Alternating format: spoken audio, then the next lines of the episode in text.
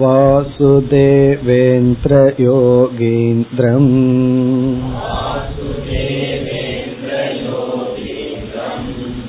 நத்வா ஞானப்ரதம் குரும்.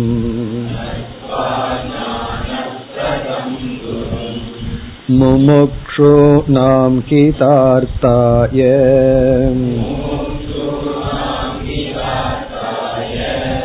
தத்வபோதோ விதீயதே.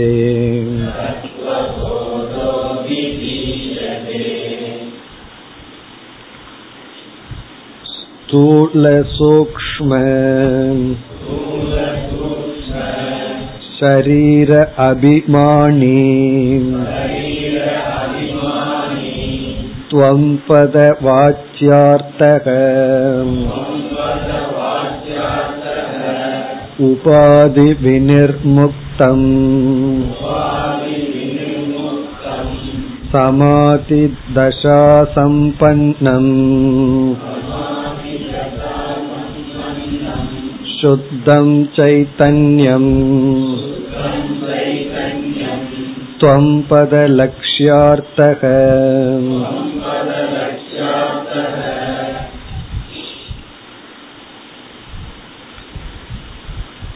ஜீவ ஈஸ்வர ஐக்கியம் அல்லது மகா வாக்கிய விசாரத்தில் நாம் இப்பொழுது இருக்கின்றோம். எந்த ஒரு வாக்கியம் ஜீவனும் ஈஸ்வரனும் ஒன்று என்று கூறுகிறதோ அந்த வாக்கியம் மகா வாக்கியம் என்று பார்த்தோம். குருவானவர் சிஷ்யனை நோக்கி தத்துவமசி துவம் தது அசி நீ அதுவாக இருக்கின்றாய் என்கின்ற வாக்கியம் மகா வாக்கியம். அதை சிஷ்யன் கேட்கும் பொழுது அகம் பிரம்ம அஸ்மி என்று புரிந்து கொள்கின்றான். நான் பிரம்மனாக இருக்கின்றேன் என்று புரிந்து கொள்கின்றான். இந்த வாக்கியத்தை நாம் கேட்டு இந்த வாக்கியம் என்ன பொருள் சொல்கிறது என்று புரிந்து கொள்ளும் வரை சிரவணம் என்று பார்த்தோம். அதாவது ஜீவனுடைய லட்சணம் ஈஸ்வரனுடைய லட்சணம், பிறகு இந்த இரண்டுக்கும் உண்மையில் சைத்தன்ய சொரூபத்தில் ஐக்கியம் ஒன்றுதான் என்று புரிந்து கொள்வது மகா வாக்கியம். இந்த மகா வாக்கியத்தின் மூலம் நமக்கு இந்த ஞானம் கிடைத்தால் அது சிரவணம்.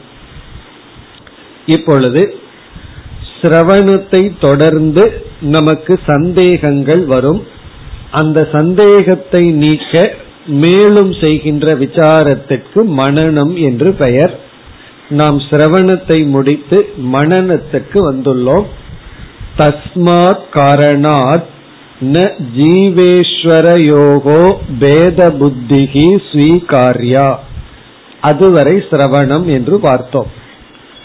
ஆகவே ஜீவனுக்கும் ஈஸ்வரனுக்கும் உள்ள வேற்றுமை என்கின்ற புத்தியை நாம் எடுத்துக்கொள்ள கூடாது. பிறகு சந்தேகம் வந்தது. அந்த சந்தேகத்தையும் சென்ற வகுப்பில் பார்த்தோம். நனு சாகங்காரஸ்ய கிஞ்சித் ஞஸ்ய, அகங்காரத்துடன் கூடிய சிற்றறிவை உடைய ஜீவஸ்ய ஜீவனுக்கும் நிரகங்காரஸ்ய அகங்காரமற்ற சர்வஜ்ஞஸ்ய ஈஸ்வரஸ்ய அனைத்தும் அறிந்த ஈஸ்வரனுக்கும் தத்துவமசி இது மகா வாக்கியா. குரு உபதேசிக்கின்ற தத்துவமசி என்கின்ற வாக்கியத்தில் மட்டும் கதம் எப்படி அபேத புத்திஹி ஸ்யாத், வேற்றுமை அற்ற ஞானம் ஏற்படும். காரணம் என்ன? விருத்த தர்ம ஆக்ராந்தத்வாத், ஜீவனுக்கும் ஈஸ்வரனுக்கும் முற்றிலும் வேற்றுமை இருக்கின்றதே. இது சேத், இவ்விதம் ஒரு சந்தேகம் வந்தால் ந வேற்றுமை இல்லை, இந்த சந்தேகம் வரக்கூடாது. இனி வருகின்ற விசாரத்தை மனனம் என்று பார்த்தோம். அது எப்படி என்று பார்த்துவிட்டு நாம் இப்பிறகு நூலுக்குள் செல்லலாம். ஒரு வாக்கியத்தை நாம் படிக்கும் பொழுது வாக்கியம் என்றால் சென்டென்ஸ், பல சொற்களினுடைய சேர்க்கை. படிக்கும் பொழுது நமக்கு அர்த்தம் தெளிவாக விளங்க வேண்டும். ஆனால் அர்த்தம் நமக்கு விளங்கவில்லை என்றால் வாக்கியம் தவறு என்று சொல்லலாம், அல்லது நாம் சரியாக விளங்குகின்ற அளவில் அர்த்தத்தை புரிந்து கொள்ள வேண்டும். உதாரணமாக சென்ற வகுப்பில் பார்த்தோம், இந்தியா ஆஸ்திரேலியாவுடன் விளையாடுகிறது. இப்ப இந்த வாக்கியத்தை கேட்டவுடன் இந்தியா என்பது ஒரு தேசம் என்று புரிந்துள்ளோம், ஆஸ்திரேலியா என்பதை ஒரு தேசம் என்று புரிந்துள்ளோம். அந்த இரண்டும் விளையாட முடியாது. உடனே நாம் என்ன புரிந்து கொள்கின்றோம்? இந்தியா என்ற சொல்லுக்கு இந்தியாவில் வசிக்கின்ற வீரர்கள் என்று புரிந்து கொள்கின்றோம். இந்தியாவை விட்டு இந்தியா வீரர்களை புரிந்து கொள்கின்றோம். அதே போல ஆஸ்திரேலியாங்கிற நாட்டை விட்டு, தேசத்தை விட்டு, அந்த இடத்தில் வசிக்கின்ற வீரர்களை புரிந்து கொள்கின்றோம். இப்ப நம்ம எரியாமல் என்ன செய்து விட்டோம்? இந்தியா என்ற தேசமும் ஆஸ்திரேலியா என்ற தேசமும் விளையாட முடியாது. ஆகவே இந்தியாங்கிற வார்த்தையை கேட்டவுடனே நம்ம மனசுல புரிக்கின்ற ஞானம் தேசம், இடம். ஆஸ்திரேலியா என்ற சொல்ல கேட்டவுடனே நம்ம மனசுல புரிக்கிறது தேசம். அந்த அர்த்தத்தை விட்டு விட்டு வாக்கியத்துல எந்த அர்த்தத்தை எடுத்துட்டா சரியான ஞானம் வருமோ அந்த அர்த்தத்தை எடுத்துக் கொள்கின்றோம். இப்போ இந்தியான்னு கேட்டவுடன் எந்த அர்த்தம் மனசுல ஸ்புரிக்குமோ அந்த அர்த்தத்துக்கு பேரு வாச்சியார்த்தம். வாச்சியார்த்தம் என்றால் சாதாரணமா ஒரு சொல்லுக்கு இருக்கிற அர்த்தம், அல்லது கேட்டவுடன் எந்த அர்த்தம் மனசுல ஸ்புரிக்குமோ அது வாச்சியார்த்தம். நம்ம என்னைக்குமே ஒரு வாக்கியத்துக்கு பொருள்படுத்தும் பொழுது வாச்சியார்த்தத்தை முதல்ல எடுத்துக்கொள்ள வேண்டும். அதற்கு பிறகு அது அந்த வாக்கியத்தில் பொருந்தவில்லை என்றால் வாச்சியார்த்தத்தை விட்டு வேறு ஒரு அர்த்தத்தை எடுத்து பொருள் கொள்கின்றோம். வாச்சியார்த்தத்தை விட்டு வேறு அர்த்தத்தை நாம் எடுத்துக்கொள்கிறோம், அது வாச்சியார்த்தத்தோடு சம்பந்தப்பட்ட ஒரு அர்த்தம். இப்ப இந்தியாவில் வசிக்கின்ற விளையாட்டு வீரர்கள்னு அர்த்தம் எடுத்துக்கிறமே, அந்த அர்த்தத்துக்கு லட்சியார்த்தம் என்று பெயர். லட்சியார்த்தம் என்றால் வாச்சியார்த்தத்தோடு சம்பந்தப்பட்ட வேறு ஒரு அர்த்தம். லட்சியார்த்தம்னு நம்ம விருப்பமான அர்த்தத்தை எடுத்துக்கொள்ள கூடாது, வாச்சியார்த்தத்தோடு சம்பந்தப்பட்டிருக்க வேண்டும். இப்ப வாச்சியார்த்தத்திலிருந்து வேறுபட்டதுதான். அப்படி என்றால் நேபாள் நாட்டு வீரர்கள் எடுத்துக்கொள்ள கூடாது. என்ன, எப்படி நான் வந்து நாட்டை விட்டுட்டு யாரையோ எடுத்துக்கிறேன், எந்த லட்சியார்த்தம் எடுத்துக்கொண்டால் என்ன என்று நமக்கு அங்கெல்லாம் சுதந்திரம் கிடையாது. அப்படி வாச்சியார்த்தம் என்பது ஒரு வார்த்தையை கேட்டவுடன் வருகின்ற அறிவு, லட்சியார்த்தம் என்றால் அதோடு சம்பந்தப்பட்ட அறிவு, சம்பந்தப்பட்ட பொருள், அந்த பொருளை புரிந்து கொள்வது. இப்படி ஒரு வாக்கியத்தை கேட்டவுடன் அதில் ஒரு முரண்பாடு தெரிந்தால் நம்ம லட்சியார்த்தத்திற்கு செல்ல வேண்டும். இதெல்லாம் நம்ம சாதாரணமா செய்து கொண்டிருப்போம். ஒரு வாக்கியம் வந்து பல விதங்கள்ல நமக்கு ஞானத்தை கொடுக்கும், அது அப்படியே நாம் எடுத்துக்கொள்வது கிடையாது. இப்ப அம்மா வந்து குழந்தையிடம் சொல்கின்றார், மணி ஆறாயிடுது அப்படின்னு சொல்லி, குழந்தை வந்து விளையாடி கொண்டிருக்கிற குழந்தை வீட்டுக்குள் வந்து விடுகின்றது. இப்ப இவங்களுக்குள்ள என்ன அர்த்தம் நடைபெற்றது அப்படின்னு சொன்னா, அம்மா வந்து குழந்தைக்கு ஆறு ஆச்சு அப்படிங்கிற அறிவை கொடுக்கல. அவங்களுக்குள்ள அண்டர்ஸ்டாண்டிங் ஆறு மணி வரைக்கும் தான் விளையாடணும், ஆறு மணிக்கு மேல வந்து படிக்கிற டைம் அப்படின்னு அவங்களுக்குள்ள புரிஞ்சிருக்கு. இப்ப ஆறு ஆகிவிட்டது அப்படின்னு அம்மா சொல்ற வாக்கியத்தினுடைய அர்த்தம் விளையாடியது போதும், விளையாடியது போதுங்கிறது குழந்தை புரிஞ்சுக்குது. ஆனா அம்மா சொன்ன வார்த்தையை என்ன, மணி ஆறு ஆயிடுது, உடனே குழந்தை விளையாட்டை நிறுத்தி கொள்கிறது. இப்படி நம்முடைய வாழ்க்கையில ஒரு வார்த்தையை பயன்படுத்துவோம், புரிஞ்சுக்கிறது வேறையா இருக்கும். ஏதோ உளறிட்டு பேசிட்டு இருக்கார் அப்படின்னா அவர் தண்ணி குடித்துள்ளாருன்னு சொல்ல மாட்டோம், அதுக்குன்னு ஒரு வார்த்தை இருக்கு, போட்டு இருக்காருன்னு சொல்லுவோம். நம்ம யூஸ் பண்ணுனது தண்ணீர் தான். அந்த தண்ணீருக்கு என்ன அர்த்தம் அப்படின்னு எல்லாத்துக்கும் நமக்கு தெரியும். இப்ப தண்ணீர் குடிச்சா இப்படி பேச வேண்டிய அவசியம் இல்லையேன்னு அங்க லாஜிக்கெல்லாம் நம்ம பேச மாட்டோம். இப்ப தண்ணீர்ங்கிற வார்த்தைக்கு நமக்கு வந்து அந்த இடத்துல என்ன அர்த்தம்ங்கிறது நமக்கு தெரியும். அப்படி சகஜமா ஒரு வார்த்தையை பயன்படுத்துவோம், அதற்கு என்ன சாதாரண அர்த்தமோ அதை விட்டுட்டு அந்த வாக்கிய சரியா அர்த்தம் கொடுக்க வேற ஒரு அர்த்தத்தை எடுத்துக்குவோம். இப்ப அதே போல இங்க என்ன சொல்ல பிடிக்கிறது, நான் நீ அல்லது ஜீவன் என்று சொல்லும் பொழுது சாதாரணமா நம்ம புரிஞ்சுக்கிற அர்த்தம் இந்த உடலுடன் கூடிய ஆத்மா, அனாத்மாவுடன் கூடிய ஒரு அறிவு சொரூபத்தை தான் நம்ம ஜீவன் புரிஞ்சுக்கிறோம்.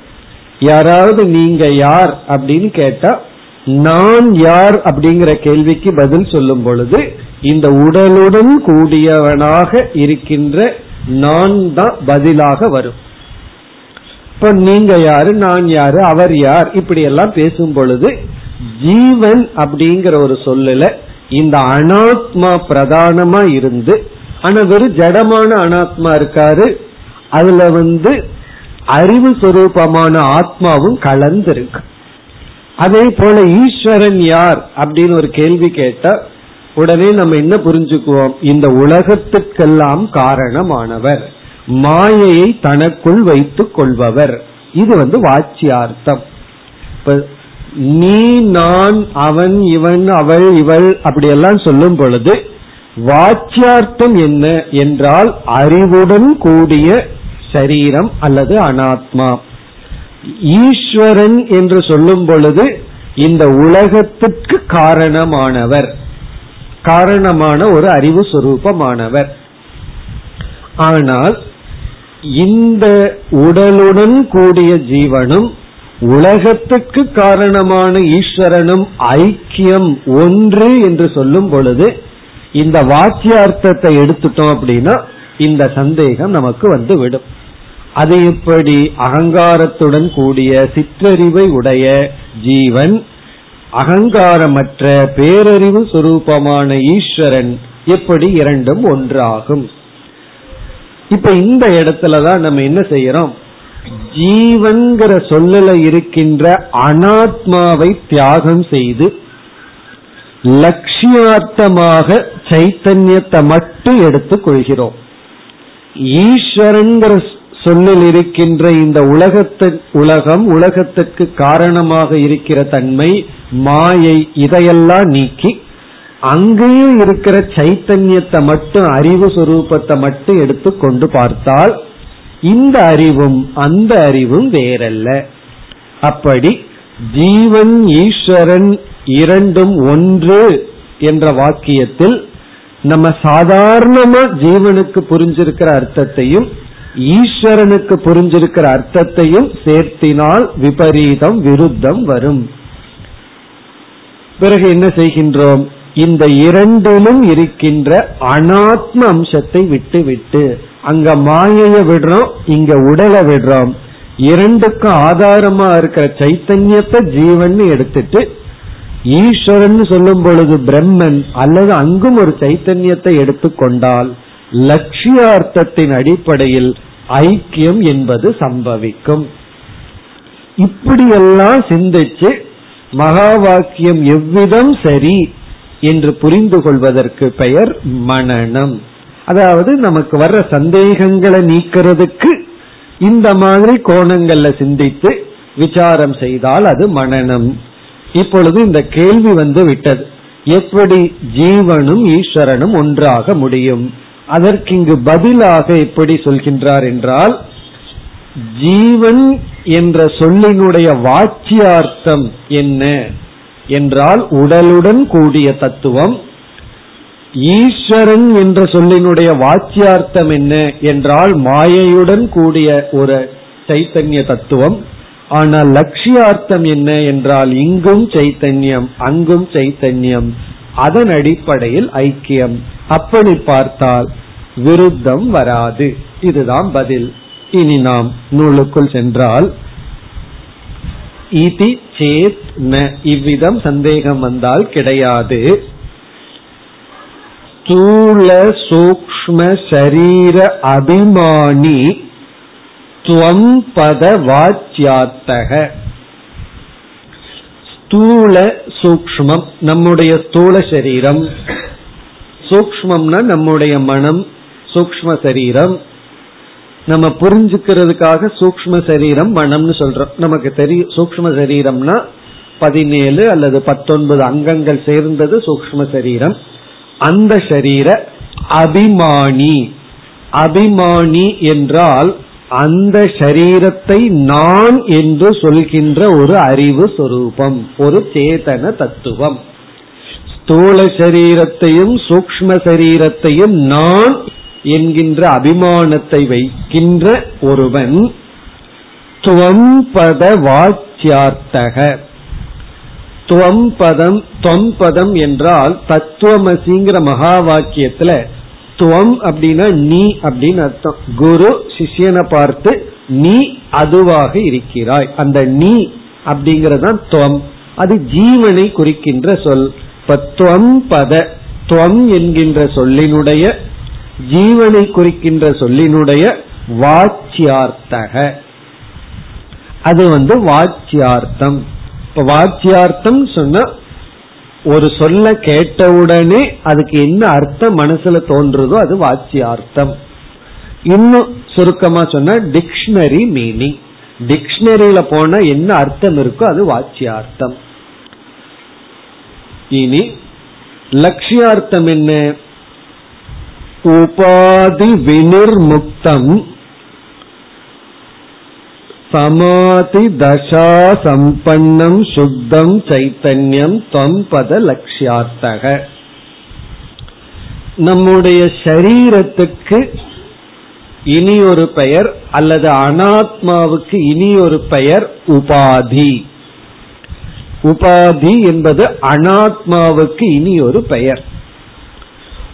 உபாதி வினிர்முக்தம் என்றால் உபாதியை நீக்கிய, உபாதி நீக்கப்பட்ட, சரீரத்தை மனதிற்குள்ளிருந்து நீக்கி, ஸ்தூல சூக்ஷ்ம சரீரத்தை அகற்றி, சமாதி தசா சம்பன்னம். இங்க சமாதிங்கிற சொல்லுக்கு ஞானம் என்று பொருள். என்ன, இந்த உபாதியை நீக்கிறது அப்படிங்கிறது ஸ்தூலமா கிடையாது, அறிவுல தான் நீக்க முடியும். அறிவால தான் மனசுல இருந்து நம்ம நீக்க முடியும். சமாதி தசா என்றால் ஞான அவஸ்தா. இங்க தசான அவஸ்தா, தமிழ்ல நிலை, ஞான நிலையில். சம்பன்னம்னா கிடைக்கின்ற, ஞான நிலையில் கிடைக்கின்ற என்ன சுத்தம் சைத்தன்யம், தூய்மையான அறிவு சொரூபமானது துவம்பத லட்சியார்த்தக, துவம் பதத்தினுடைய லட்சியார்த்தம், ஜீவனுடைய லட்சியார்த்தம். இதனுடைய பொருளை இப்பொழுது பார்க்கலாம். உபாதிங்கிற சொல்லுக்கு என்ன பொருள் என்றால், நம்ம ஏற்கனவே பார்த்துள்ளோம், எந்த ஒன்று தன்னுடைய அருகில் உள்ள ஒன்றுக்கு தன்னுடைய தன்மையை பொய்யாக கொடுக்குமோ அதற்கு உபாதின்னு பேர்.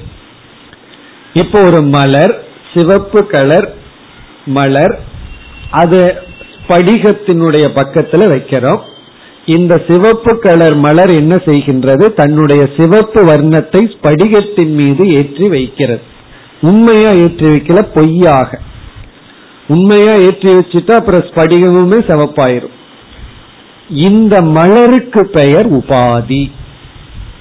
இந்த மலரை உபாதின்னு சொல்றேன். ஏன்னா அது என்ன செய்யுது, தனக்கு பக்கத்தில் இருக்கிற பொருளிடத்தில் தன்னுடைய குணத்தை அதனிடம் இருப்பது போல் செய்விக்கிறது. அதனால ஸ்படிகமும் செவப்பா தெரியுது. இப்போ ஸ்படிகமானது தூய்மையானதுன்னு நம்ம எப்படி புரிந்து கொள்வது?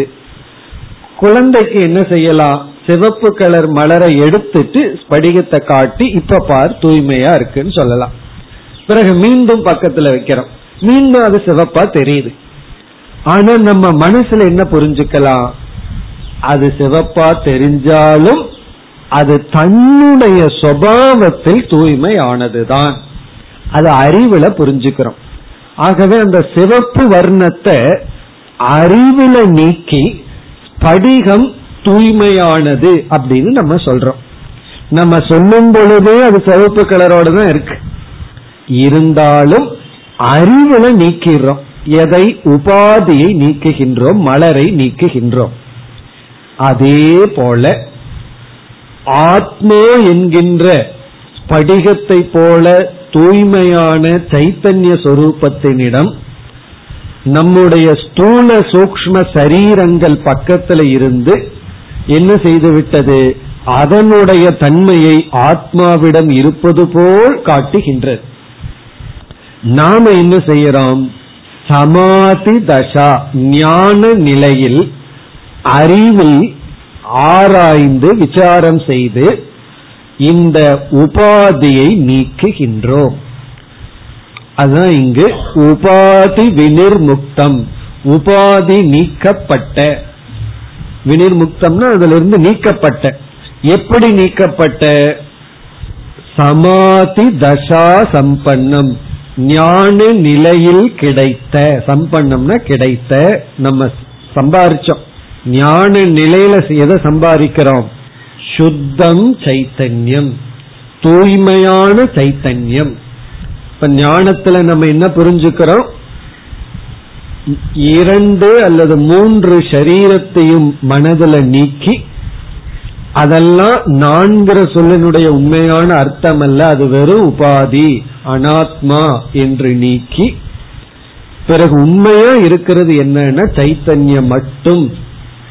அந்த சுத்த சைத்தன்யம்தான் ஜீவனுடைய லட்சியார்த்தம். இந்த லட்சியார்த்தம்னு சொன்னாலே உடனே மனசுல புரிக்காதுன்னு அர்த்தம். அத கொஞ்சம் திங்க் பண்ணாதான் லட்சியார்த்தம் கிடைக்கும். ஒரு வார்த்தையை கேட்ட உடனே ஒரு அர்த்தம் வருது, உடனே அந்த இடத்துக்கு தகுந்த மாதிரி நம்ம ஒரு புதிய அர்த்தத்தை புரிஞ்சுக்கிறோம், அதுக்கு ஒரு செகண்ட் டைம் தேவை. அப்படி இங்கு லட்சியார்த்தம் என்பது விசாரத்துக்கு பிறகு கிடைக்கின்ற அர்த்தம். விசாரம் பண்ணலினா எல்லாத்துக்கும் தெரியும் வாச்சியார்த்தம். இப்போ இதுல இருந்து என்ன தெரியுதுன்னா, சாஸ்திரம் நான்கிற சொல்லுக்கு வாச்சியார்த்தத்தை உபதேசிக்கவில்லை, அதை உபதேசிக்க வேண்டிய அவசியம் இல்லை, அது நமக்கு தெரியும். லட்சியார்த்தத்தை தான் நமக்கு புகட்டுகின்ற. இப்ப சாஸ்திரம் வந்து நீ பாவி, நீ வந்து பிறக்கின்றாய், நீ இறக்கின்றாய், நீ உருப்பட மாட்ட, இப்படி எல்லாம் உபதேசம் பண்ணதுன்னு வச்சுக்கோமே. இதை உபதேசம் பண்ணணுமா? இதுக்கு முன்னாடி இப்படித்தான் நம்ம நம்ம நினைச்சிட்டு இருக்கோம். நான் எதுக்கும் பயனற்றவன், நான் பிறந்திருக்கேன், நான் இறக்க போறேன், இது நமக்கு தெரியும். இதை நமக்கு சாஸ்திர உபதேசம் பண்ண வேண்டிய அவசியம் இல்லை, இதை போய் நம்ம காது கொடுத்து கேட்க வேண்டிய அவசியம் இல்லை, இதுக்கு டைம் ஸ்பெண்ட் பண்ண வேண்டிய அவசியம் இல்லை. சாஸ்திரம் நம்மை பற்றி நமக்கு தெரியாத ஒன்றை சொல்லணும், அதுதான் பிரயோஜனம். ஒருவர் வந்து நம்ம இடத்துல உன்னை பத்தி ஒரு பெரிய சீக்ரெட் எனக்கு தெரிஞ்சு போச்சு, நான் சொல்ல போறேன்னு சொல்றாருன்னு வச்சுக்கோமே. சொல்லிட்டு நாளைக்கு சொல்றேன்னாருன்னா நாளைக்கு வரைக்கும் தூக்கம் வராது. உடனே நம்ம என்ன செய்வோம், சரி சொல்லு, என்ன என்னை பத்தி நீ தெரிஞ்சுட்ட அப்படின்னு சொல்லி நம்ம அவர்கிட்ட போறோம் ரொம்ப கியூரியஸா. அவர் சொல்றாரு நீ வந்து மனுஷன் அப்படிங்கிறான்னு வச்சுக்கோமே, நமக்கு என்ன வரும், கோபம் தான் வரும். அது நீ சொல்ல வேண்டிய அவசியம் இல்லையே அப்படின்னு சொல்லிட்டு அப்பவே நாம மனுஷன் இல்லைன்னு காட்டிடுவோம். காரணம் என்ன, நான் தான் மனுஷன் எனக்கு தெரியுமே, தெரியாததானே நீ சொல்லணும். அப்படி சாஸ்திரம் நமக்கு தெரியாததான் சொல்லும், இந்த லட்சியார்த்தம் தான் நமக்கு தெரியல. அதனாலதான் சமாதி தசா சம்பன்னம், ஞான நிலையில் கிடைத்த சுத்த சைத்தன்யம் தான் ஜீவனுடைய லட்சியார்த்தம். இப்ப நான் சொல்லும் பொழுது எனக்கு யாருமே உபதேசம் பண்ணாம தெரியற அர்த்தம், இந்த உடலும் மனதும் கூடிய ஒரு அறிவு சொரூபமானவன். விசாரமெல்லாம் பண்ணா நான் உடலையும் மனசையும் மனசிலிருந்து நீக்கி, அறிவினால நீக்கி, பிறகு நான் சுத்த சைத்தன்யம்னு புரிந்து கொள்கின்றேன். இது நம்மிடத்துல நடக்கக்கூடிய ஒரு மாற்றம். இப்ப நான்கிற சொல்லுக்கு லட்சியார்த்தத்தை புரிஞ்சுட்டோம் அப்படின்னா நான் யாருங்கிறதுக்கு சரியான அர்த்தத்தை புரிஞ்சுட்டோம். இத புரிஞ்சுக்கிறதுக்கு தான் அனைத்து சாதனைகளும், இந்த லட்சியார்த்தத்தை புரிஞ்சுக்கிறது தான் நாம செய்கின்ற அனைத்து சாதனைகளினுடைய பலன். இனி உடனே ஈஸ்வரன் கிட்ட போறோம். ஈஸ்வரன் கிட்ட போன உடனே ஈஸ்வரன் யார்? சாஸ்திரம் சொல்லுது அனைத்துக்கும் காரணமானவர். அப்படியெல்லாம் அந்த ஈஸ்வரனுடைய லட்சியார்த்தம் என்ன? அது அடுத்த பகுதியில் வருகின்றது. இப்பொழுது பார்ப்போம். ஏவம் சர்வஜ்ஞத்வாதி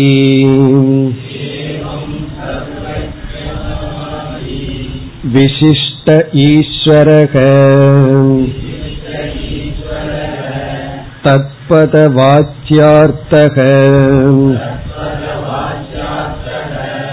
உபாதிசூன்யம் சுத்த சைதன்யம் தத்பத லக்ஷ்யார்த்தக ஏவம் ச ஜீவேஸ்வரயோகோ சைதன்யரூபேண அபேதே பாதக அபாவக.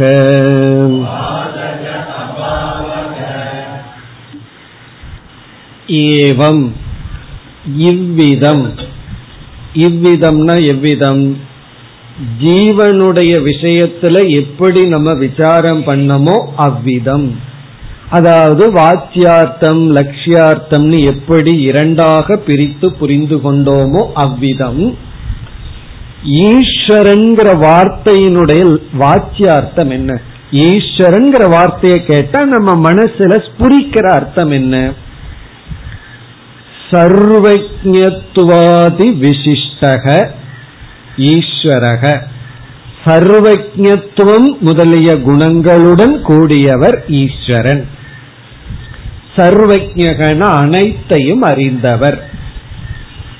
ஆதி எக்ஸெட்ரால அனைத்து சக்தியையும் உடையவர், அனைத்துக்கும் காரணமானவர், அனைத்தையும் வியாபிப்பவர் ஈஸ்வரக விசிஷ்டக ஈஸ்வரக தத்பத வாச்சியார்த்தக.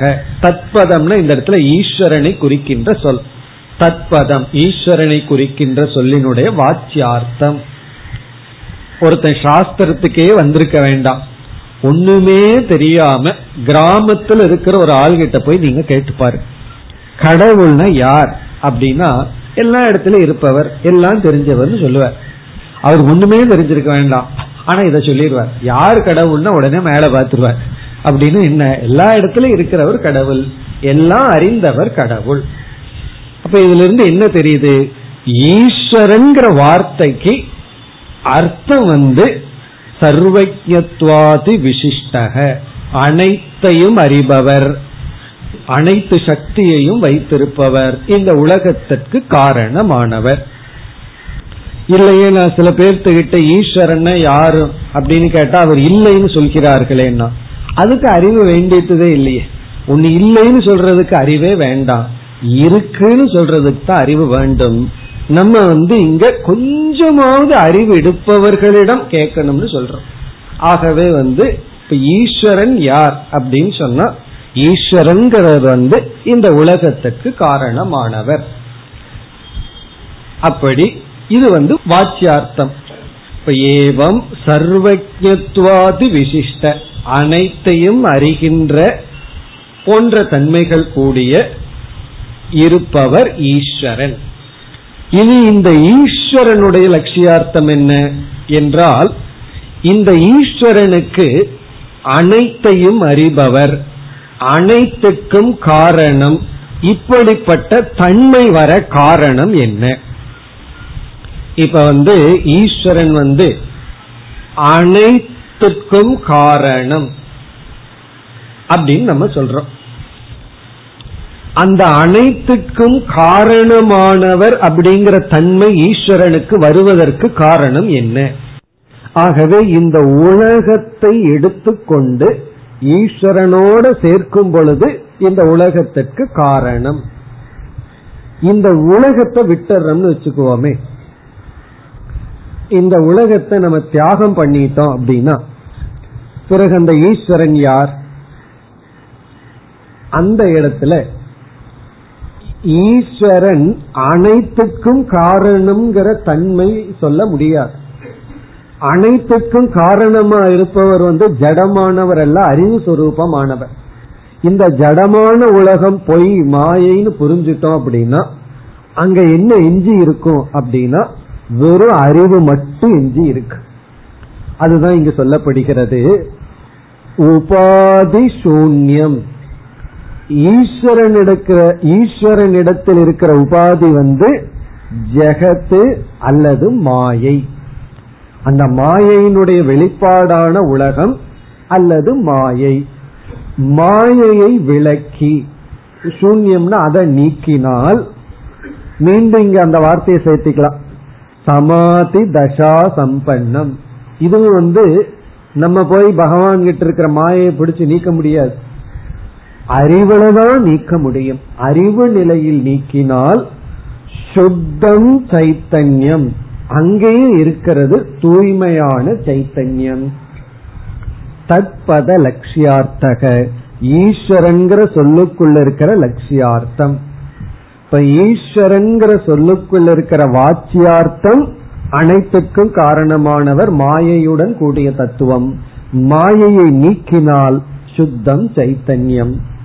ஆகவே என்னவாம், ஏவம் ச ஜீவ ஈஸ்வர யோகோ, இவ்விதத்தில் ஜீவனுக்கும் ஈஸ்வரனுக்கும் சைத்தன்ய ரூபேன, சைத்தன்யத்தினுடைய அடிப்படையில் ஜீவனுக்கும் ஈஸ்வரனுக்கும் சைத்தன்யத்தினுடைய அடிப்படையில் அபேதே, பேதம் இல்லை என்ற விஷயத்தில் அபேதே, அபேதே என்றால் பேதம் இல்லை என்ற விஷயத்தில் பாதக அபாவக.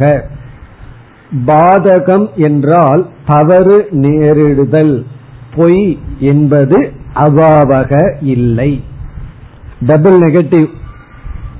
பாதக அபாவக என்றால் அபேதத்தில் தவறில்லை, அபேதம் சரி.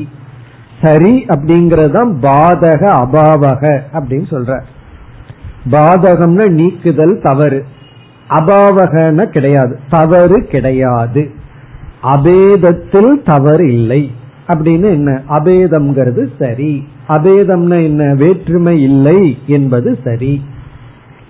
எதன் அடிப்படையில், இந்த இருவரும் சைத்தன்யம் என்ற அடிப்படையில் வேற்றுமை இல்லை என்பது சரி. இது வந்து மனனத்திற்கான சாம்பிள். இந்த வாக்கியத்துடன் இந்த தத்துவ போதத்தில் நான்காவது தலைப்பு முடிவடைகின்றது, ஃபோர்த் மேஜர் டாபிக் முடிவடைகின்றது. அடுத்த தலைப்புக்கு செல்வதற்கு முன் ஒரு கருத்தை நம்ம இங்கு சேர்த்துக் கொண்டு பிறகு செல்லலாம்.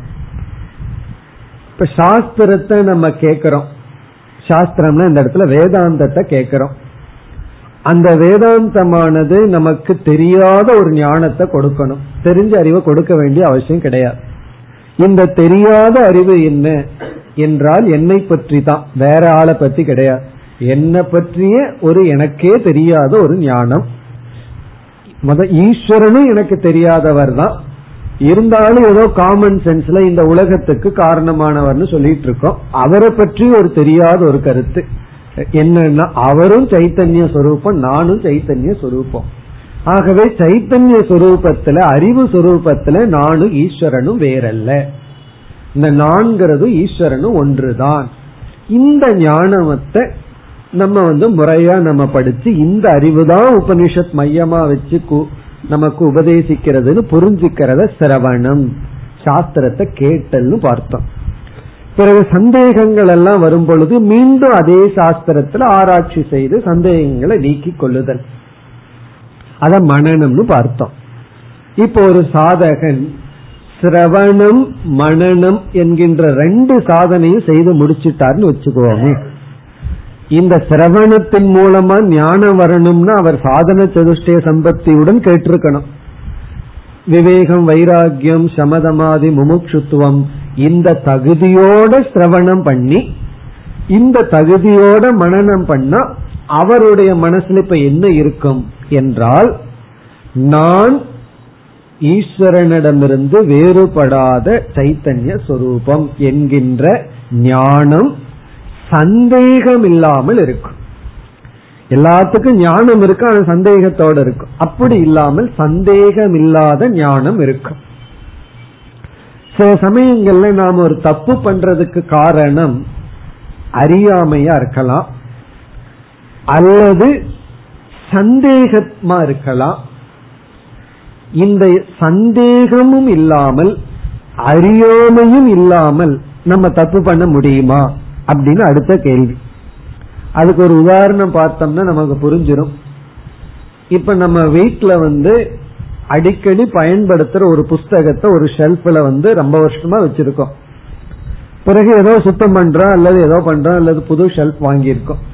அப்ப அந்த புஸ்தகத்தை எடுத்துட்டு புது இடத்துல நம்ம மாத்தி வச்சிருக்கோம். அப்படி வைத்ததற்கு பிறகு காலையில வச்சிருக்கோம், பிறகு மாலை நேரத்துல அந்த புஸ்தகத்தை எடுக்க போறோம். என்ன செய்வோம்? இத்தனை வருஷமா எந்த இடத்துல அந்த புஸ்தகம் இருக்கோ அங்கேயே போவோம்.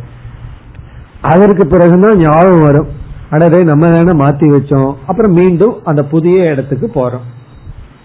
இப்ப நம்முடைய கேள்வி, பழைய இடத்துக்கு புஸ்தகத்தை நோக்கி நாம செல்வதற்கு காரணம் அறியாமையா சந்தேகமா? அறியாமை அல்ல, சந்தேகமும் இல்லை. காரணம் என்ன? அதை வச்சதே நம்ம தான். வேற யாராவது வச்சிருந்தா, நமக்கு தெரியாம ஒருத்தர் எடுத்து வச்சிருந்தா அது அறியாமை. அல்லது நம்ம இடத்துல ஒருத்தர் எடுத்து வச்சிட்டு சொல்லியிருக்காங்கன்னா சந்தேகம். அப்படியெல்லாம் இடம் இல்லை, நம்மளே தான் வச்சோம். பிறகு ஏன் அங்கு போகிறோம்? அதற்கு என்ன காரணம்? அதுக்கு ஒரு காரணம் சொல்லி ஆகணும் இல்ல? அறியாமையினால நான் அந்த தப்ப பண்ணல, பிறகு வந்து சந்தேகத்தினாலையும் நம்ம அந்த தப்ப பண்ணல. சில பேர் ஒரு தப்பு பண்ணா நம்ம வந்து பாவம்னு அவங்களுக்கு தெரியாம பண்ணிட்டான் அப்படின்னு என்ன சொல்லுவாங்க தெரியுமா? இல்ல, அவன் வேண்டும்லயும் பண்றான் அப்படின்னு பல முறை சொல்றமல்ல. அப்படி நம்ம தெரியாம பண்ணல, சந்தேகத்துல பண்ணல. பிறகு ஏன் அந்த தப்பு மீண்டும் நடக்கின்றது? சந்தேகமில்லாத அறிவு நமக்குள் இருந்தும் அந்த தவறுக்கு காரணம் என்ன? அதுக்கு சாஸ்திரம் சொல்ற பதில் விபரீத பாவனா. விபரீத பாவனை அப்படின்னு சொன்னா, அந்த இடத்துக்கு போய் போய் மனசுக்குள்ள சம்ஸ்காரம் பதிந்துள்ளது. அந்த பழக்க தோஷம், இதுக்கு பேர் தான் பழக்க தோஷம். பழக்கத்தினால வந்த தோஷம். பழக்கம்னு என்ன? அதை செய்து செய்து செய்து செய்து அதுவே நம்முடைய செகண்ட் நேச்சரா மாறி இருக்கு. அந்த பழக்கத்தினாலேயே நம்ம அந்த தவறை செய்கின்றோம். நம்மை அறியாமல் அந்த செயல், அந்த தவறு நடந்து விடுகிறது. விபரீதம் அப்படின்னா தலைகீழான பாவனை. இந்த அறிவுக்கு எதிரா இருக்கிறதுனால அது விபரீதமான பாவனை அப்படின்னு சொல்றோம். அப்ப என்ன ஆயிடுது? ஹேபிட்னால, பழக்கத்தினால அந்த தப்ப பண்றோம். இப்ப இதுல இருந்து நாம செய்கின்ற தவறுக்கு அறியாமை காரணமா இருக்கலாம், அல்லது சந்தேகம் காரணமா இருக்கலாம். சந்தேகம் காரணம்னா அறகுறையான அறிவு காரணமா இருக்கலாம், அல்லது தெளிவா அறிவு அடைந்திருந்தாலும் விபரீத பாவனை, பழக்க தோஷம் காரணமா இருக்கலாம். இத சொன்னதற்கு அப்புறம் ஒருவர் சொன்னார், இப்ப வேதாந்தம் படிச்சுட்டு நம்முடைய தவறுக்கு இந்த மூணு காரணம்னு சொல்றதுக்கு வேதாந்தம் படிக்கல. முன்ன வந்து தப்பு பண்ணுவோம், காரணம் சொல்ல தெரியாது. வேதாந்தம் படிச்சுட்டா காரணம் அழகா சொல்ல தெரியும். நான் ஏன் கோவப்பட்டேன், விபரீத பாவனைன்னு எடுத்துட்டு போய்க்க வேண்டியது தானே, அப்படி சொல்றதுக்கு அல்ல. டயக்னோஸ் பண்ணி இனி இந்த விபரீத பாவனையை எப்படி நீக்குவது, பழக்க தோஷத்திலிருந்து எப்படி வெளிவருவது, இந்த பழக்கம் எப்படி வந்ததுன்னா பழகி பழகி தோஷமாச்சு, இதிலிருந்து எப்படி வெளிவருவதுன்னா மீண்டும் விபரீதமாக பழக வேண்டும். எப்படின்னா அந்த புதிய புக் ஷெல்ஃபுக்கு பத்து முறை போய் போய் போனா மறுபடியும் பழக்கம் அங்க வந்துடும், பிறகு இங்க போக மாட்டோம். அதே போல இந்த ஞானம் நமக்கு வந்து விட்டால், இந்த ஞானம் நம்முடைய மனசுக்கு புதுசா குடி வந்திருக்கு. புதுசா யாராவது வீட்டுக்கு குடி வர்றது போல நம்மளுடைய அந்த கரணத்துக்கு இந்த ஞானம் புதுசா குடி வந்திருக்கு. ஆனா இந்த பழையாள் இருக்கானே, அவன் பழையாளா இருந்துட்டே இருக்கான்.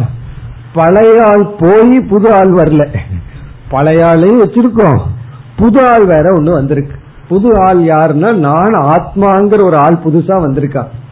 இந்த நான் அனாத்மானு இவ்வளவு நாள் சொல்லிட்டு இருந்தானே, இந்த ஜென்மத்துல மட்டுமல்ல எத்தனையோ ஜென்மமா சொல்லிட்டு இருந்தானே, அவன் போகாம உயிரோட வேற இருக்கான். இந்த உடலையும் மனசையும் அழிச்சிட்டு வரல, இந்த உடலையும் மனசையும் வச்சுட்டே இந்த ஞானம் உள்ள வந்திருக்கு. ஆகவே அவன் என்ன செஞ்சான், அடிக்கடி இந்த அறிவை கீழே தள்ளிட்டு மேல வந்துடுறான்.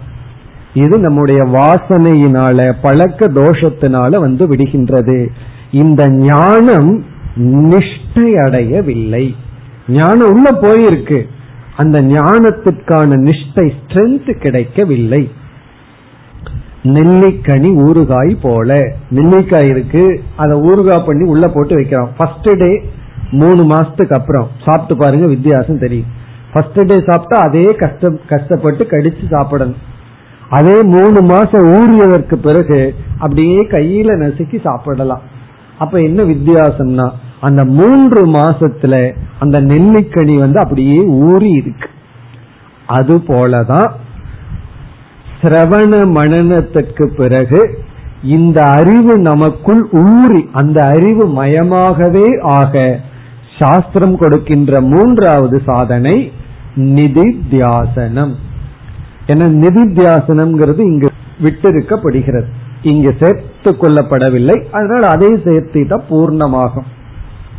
இப்ப நிதித்தியாசனம், நிதித்தியாசனம் என்றால் ஞானத்தை ஞான நிஷ்டையாக்க நாம் மேற்கொள்கின்ற தியானம் அல்லது பயிற்சி.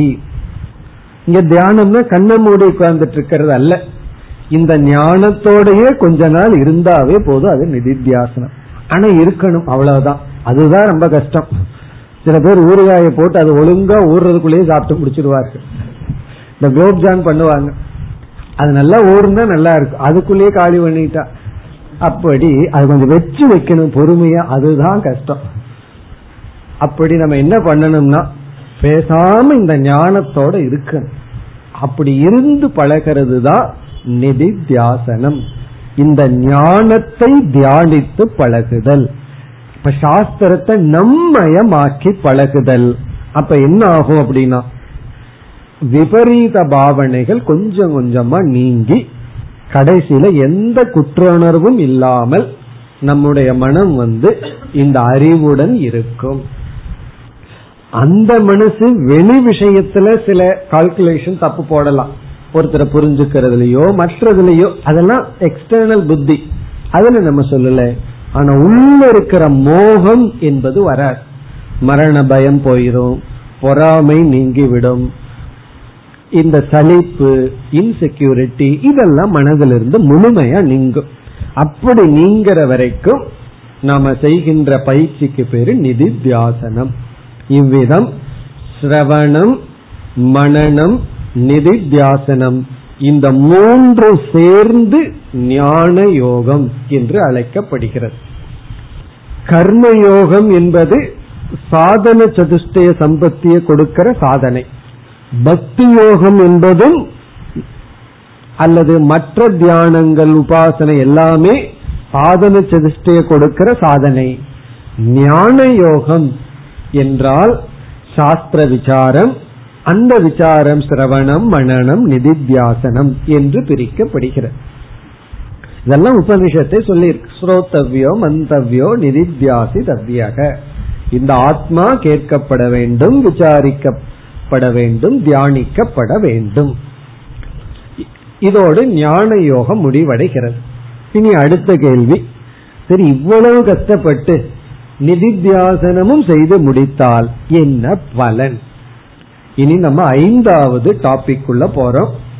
தத்துவபோதத்தினுடைய கடைசி டாபிக் ஞான பலம். இந்த ஞானத்தினுடைய பலன் இப்பொழுது பார்ப்போம். ஏவம் ச வேதாந்த வாக்யைஹி சத்குரு உபதேசேன ச சர்வேஷு அபி பூதேஷு ஏஷாம் பிரம்ம புத்திஹி உத்பன்னாம் தே ஜீவன் முக்தாஹாம் இத்யர்த்தஹ.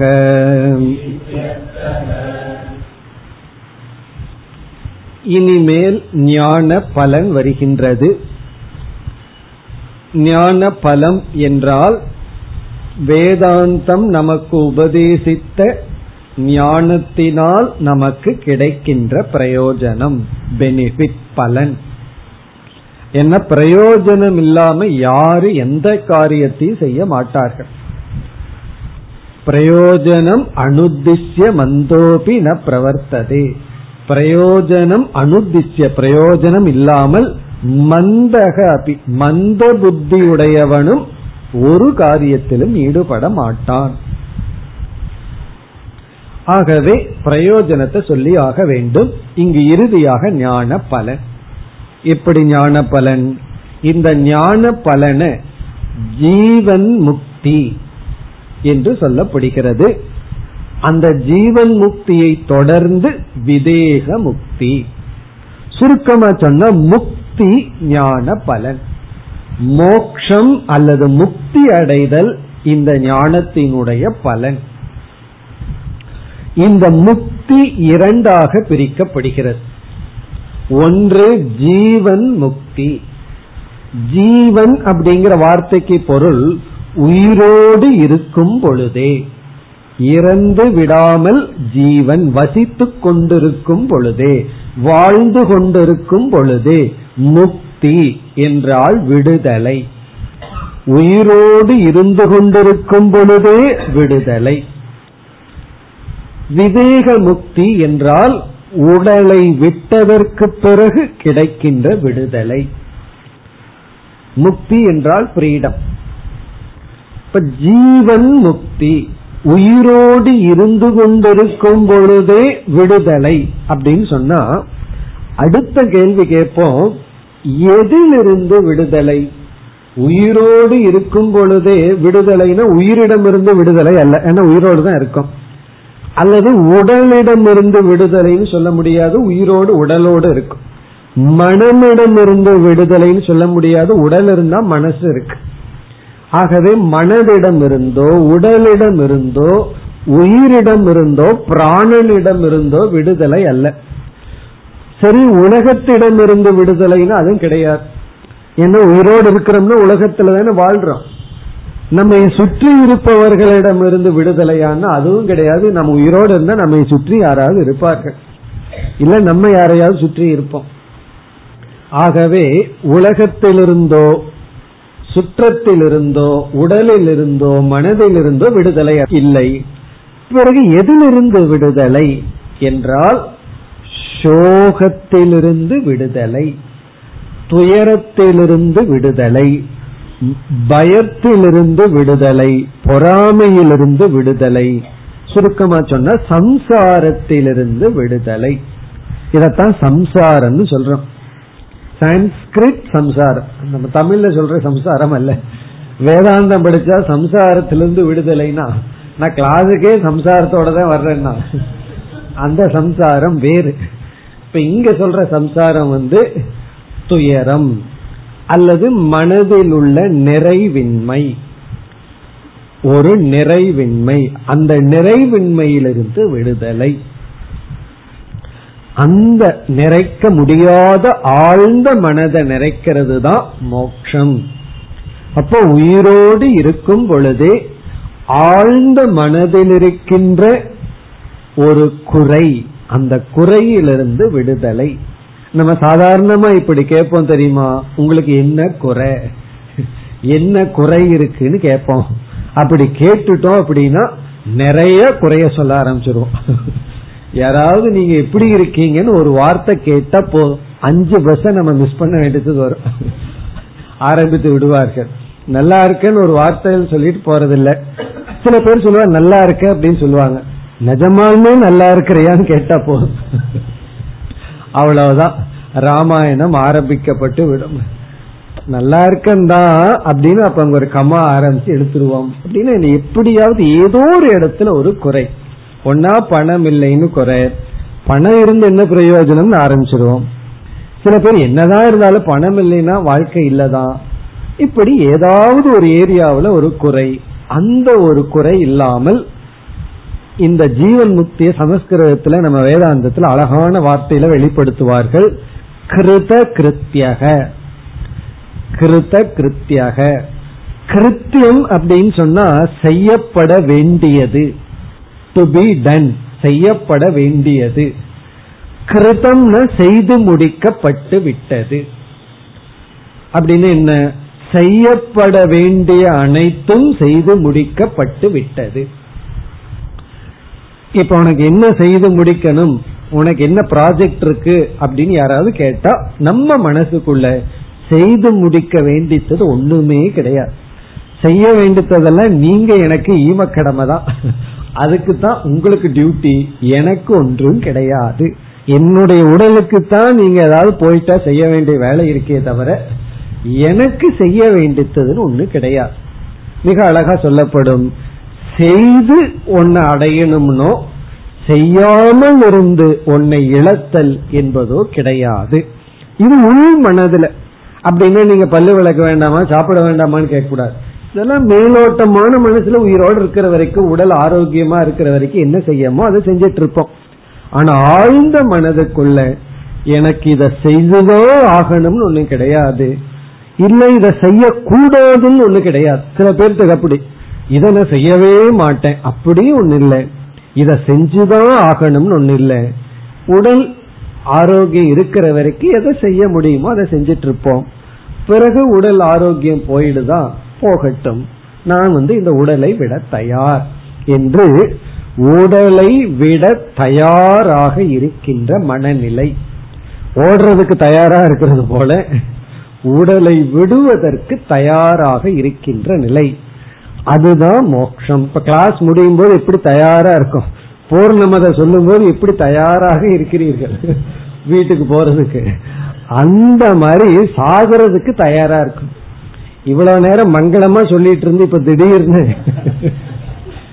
போயும் போய் சாகிறதுக்கு தயாரா இருக்கிறதுக்காக வேதாந்தம் படிக்கிறோம். அப்படின்னா சாகிறதுக்கு தயாரா இருந்துட்டு வாழ்றமே அதுதான் உண்மையான வாழ்க்கை. அந்த வாழ்க்கை தான் ஹண்ட்ரட் பர்சன்ட் ருசிக்கும். சாகிறதுக்கு any time I am ready அப்படிங்கிறதுக்கு அப்புறம் இருக்கிறதா லைஃபே ஒரு போனஸ் போல. நம்மளுடைய லைஃபை நல்லா அப்பதான் என்ஜாய் பண்ணும், ஒரு டென்ஷனும் இல்லாம வாழ்க்கையை நம்ம அனுபவிக்கிறோம். அந்த ஒரு மன நிறைவு, திருப்தி தான் ஜீவன் முக்தி. அதைத்தான் இங்கு சொல்றார், அதுதான் ஜீவன் முக்தி. பிறகு விவேக முக்தினா என்னன்னா, எவ்வளவு காலம் இந்த ஜீவன் முக்தனா இருக்க முடியும், ஞானத்திற்கு பிறகு கொஞ்ச காலம் நம்ம வாழுவோம், பிராரப்தம், அதெல்லாம் நம்ம பார்க்க போறோம், கர்மா தியரியை பற்றி படிக்க போறோம். அந்த பிராரப்தம் முடிஞ்ச உடனே நம்முடைய உடல் அழிந்து விடும். ஸ்தூல சரீரம் மற்றவங்களோட உடலை போல சாதாரணமா அழிந்து விடும். நம்முடைய மனம் அந்தந்த தேவதைகளுடன் கலந்து விடும். ஆத்மஸ்வரூபமாக நாம் இருந்து மீண்டும் பிறக்க மாட்டோம். ஒரு ஜீவனா சிதாபாசனா இருந்து மீண்டும் பிறக்க மாட்டோம். அதற்கு பேர் விதேக முக்தி. இப்ப விதேக முக்தி இஸ் ஈக்வல் டு பிறவாமை. அது ரொம்ப சுலபம், அங்க ரொம்ப விசாரம் பண்றதுக்கு ஒண்ணும் கிடையாது. விதேக முக்தின்னு என்ன, செத்ததுக்கு அப்புறம் பிறக்க மாட்டோம் அப்படின்னு என்ன தெரியுமா, கடைசியா சாபம்னு அர்த்தம். அதுக்கு அதுக்கப்புறம் மீண்டும் பிறக்க மாட்டோம், மீண்டும் பிறந்தா தானே மீண்டும் இறக்கணும். ஆகவே ஞானி தான் கடைசியா சாகிறான், மீதி ஆள் எல்லாம் கடைசி டெத்து கிடையாது. அதனால டெத்தை வச்சு பயப்பட வேண்டாம் அல்லது கவலை வேண்டாம். காரணம் என்ன? மறுபடியும் ஒரு சான்ஸ் கிடைக்கும், மறுபடியும் சான்ஸ் கிடைச்சிட்டே இருக்கும், சாகிறதுக்கும் பிறக்கிறதுக்கும். ஞானியினுடைய மரணம் கடைசி மரணம், அது விவேக முக்தி. அதுதான் இனிமேல் நமக்கு டாபிக். இதுல சில கர்மா தியரி எல்லாம் வரப்போகுது. சஞ்சித கர்ம, பிராரப்த கர்மம்னா என்ன, இதெல்லாம் நமக்கு குழம்புகின்ற ஒரு டாபிக். அதை நம்ம இதுல நம்ம விசாரம் விளக்கமாக பார்க்க போகின்றோம். அடுத்த வகுப்பில் தொடர்வோம். ஓம் பூர்ணமத பூர்ணமிதம் பூர்ணாத் பூர்ணமுதச்யதே பூர்ணஸ்ய பூர்ணமாதாய பூர்ணமேவாவசிஷ்யதே. ஓம் சாந்தி சாந்தி சாந்தி.